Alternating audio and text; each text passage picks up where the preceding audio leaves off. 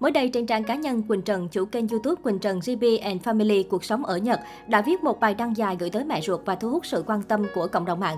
Sao số con lại sinh ra trong một gia đình nghèo thế này, nhiều bữa chỉ ăn rau thay cơm, bữa nào có được, bữa ăn đầy đủ thịt cá, con coi ngày đó như Tết.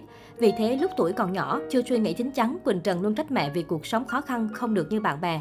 Trên đường đi học về, gặp mẹ nhặt ve chai hay ngồi bán rau, khi đám bạn hỏi, cô thản nhiên bảo, không phải mẹ mình, cũng từ đó con không dám đi trên đường hay gặp mẹ nữa, giờ con nghĩ lại con thấy con ích kỷ vô cùng, người đẹp tám ích bồi ngồi. Khi đó trong lòng cô luôn nghĩ rằng việc mẹ bươn chải làm nhiều nghề để có tiền lo cho con đó là trách nhiệm và nghĩa vụ bà phải làm, để rồi khi ba ruột qua đời cô trưởng thành hơn và biết thông cảm thương mẹ hơn. Quỳnh Trần bắt đầu cố gắng học và làm mọi thứ để giúp đỡ mẹ, giúp gia đình vượt qua cái nghèo. Giờ đây con đã làm được, tuy những thứ con tặng mẹ chỉ là hạt cát giữa sa mạc bao la, nhưng con cảm thấy rất tự hào về điều đó. Chỉ mong sao mẹ luôn khỏe mạnh, sống vui cười mỗi ngày mẹ nhé. Ngoài kia cuộc sống có khó khăn đến đâu, vất vả thế nào, con cũng sẽ cố gắng vượt qua, yêu mẹ. Nữ YouTuber viết, kèm theo bài viết là hình ảnh Quỳnh Trần cười vui cùng con trai tặng mẹ ruột bó hoa, được kế từ hàng chục tờ một trăm đô la Mỹ, giá trị lên tới hơn năm nghìn đô la Mỹ. Trước đó, trong chương trình giao lưu với fan Việt, Quỳnh Trần đã chia sẻ về hoàn cảnh khó khăn của mình.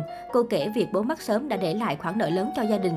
Nữ YouTuber phải làm đủ nghề để trả nợ và phụ mẹ nuôi em gái khi chỉ mới mười chín tuổi. Tuy nhiên, số nợ quá lớn nên dù cố gắng tới nhường nào, cô cũng chẳng thể trả nổi. Quỳnh Trần được một người bạn của ba tài trợ tiền cho học nghề pha chế.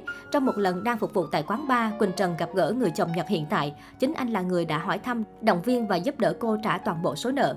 Sau thời gian hẹn hò, cặp đôi kết hôn vào năm hai nghìn không trăm mười ba và sang Nhật định cư. Theo thống kê của trang Social Blade, chuyên trang thống kê độc lập uy tín nhất thế giới, kênh YouTube Quỳnh Trần giê bê có mức thu nhập A, tức có thể kiếm được từ ba phẩy ba đến năm mươi ba tỷ đồng mỗi năm. Tuy nhiên, theo nhiều chuyên gia về công nghệ, con số Social Blade đưa ra chỉ khớp với một số trường hợp nhất định, còn lại mọi thông tin chỉ mang tính chất tham khảo chứ không chính xác một trăm phần trăm. Theo lời một đồng nghiệp, thu nhập của nữ YouTuber vào khoảng năm trăm triệu đồng một tháng vào năm hai nghìn không trăm mười chín. Nhờ thu nhập khủng kiếm được từ YouTube, cuộc sống của Quỳnh Trần đã được cải thiện nhiều, thoải mái hơn về tài chính. Quỳnh Trần từng khiến dân mạng xôn xao khi tậu hẳn một căn biệt thự tại Nhật với giấy tờ chính chủ. Dù không tiết lộ chính xác về mức giá, nhưng ở một đất nước đắt đỏ như xứ sở hoa anh đào, nhiều người đoán nhà mới của cô có giá trị không hề nhỏ. Ngoài ra, cô còn thường xuyên gửi tiền về Việt Nam cho mẹ. Sau khi trở về Việt Nam từ đầu tháng một năm hai nghìn không trăm hai mươi hai, Quỳnh Trần giê bê và mẹ đã thực hiện khoảng mười vlog mới giới thiệu về cuộc sống trong nước. Khoảnh khắc gắn bó thân thiết của hai mẹ con sau nhiều ngày xa cách khiến dân tình vô cùng thích thú. Dù vậy, các sản phẩm này chỉ dao động khoảng ba trăm nghìn lượt xem, không có nhiều ấn tượng. So với khoảng thời gian khi mới nổi tiếng thì sức hút của Quỳnh Trần dường như đang ngày càng hạ nhiệt. Tuy nhiên, Quỳnh Trần luôn được các nhãn hàng chú ý, mời giới thiệu các sản phẩm về đồ ăn, chăm sóc sức khỏe.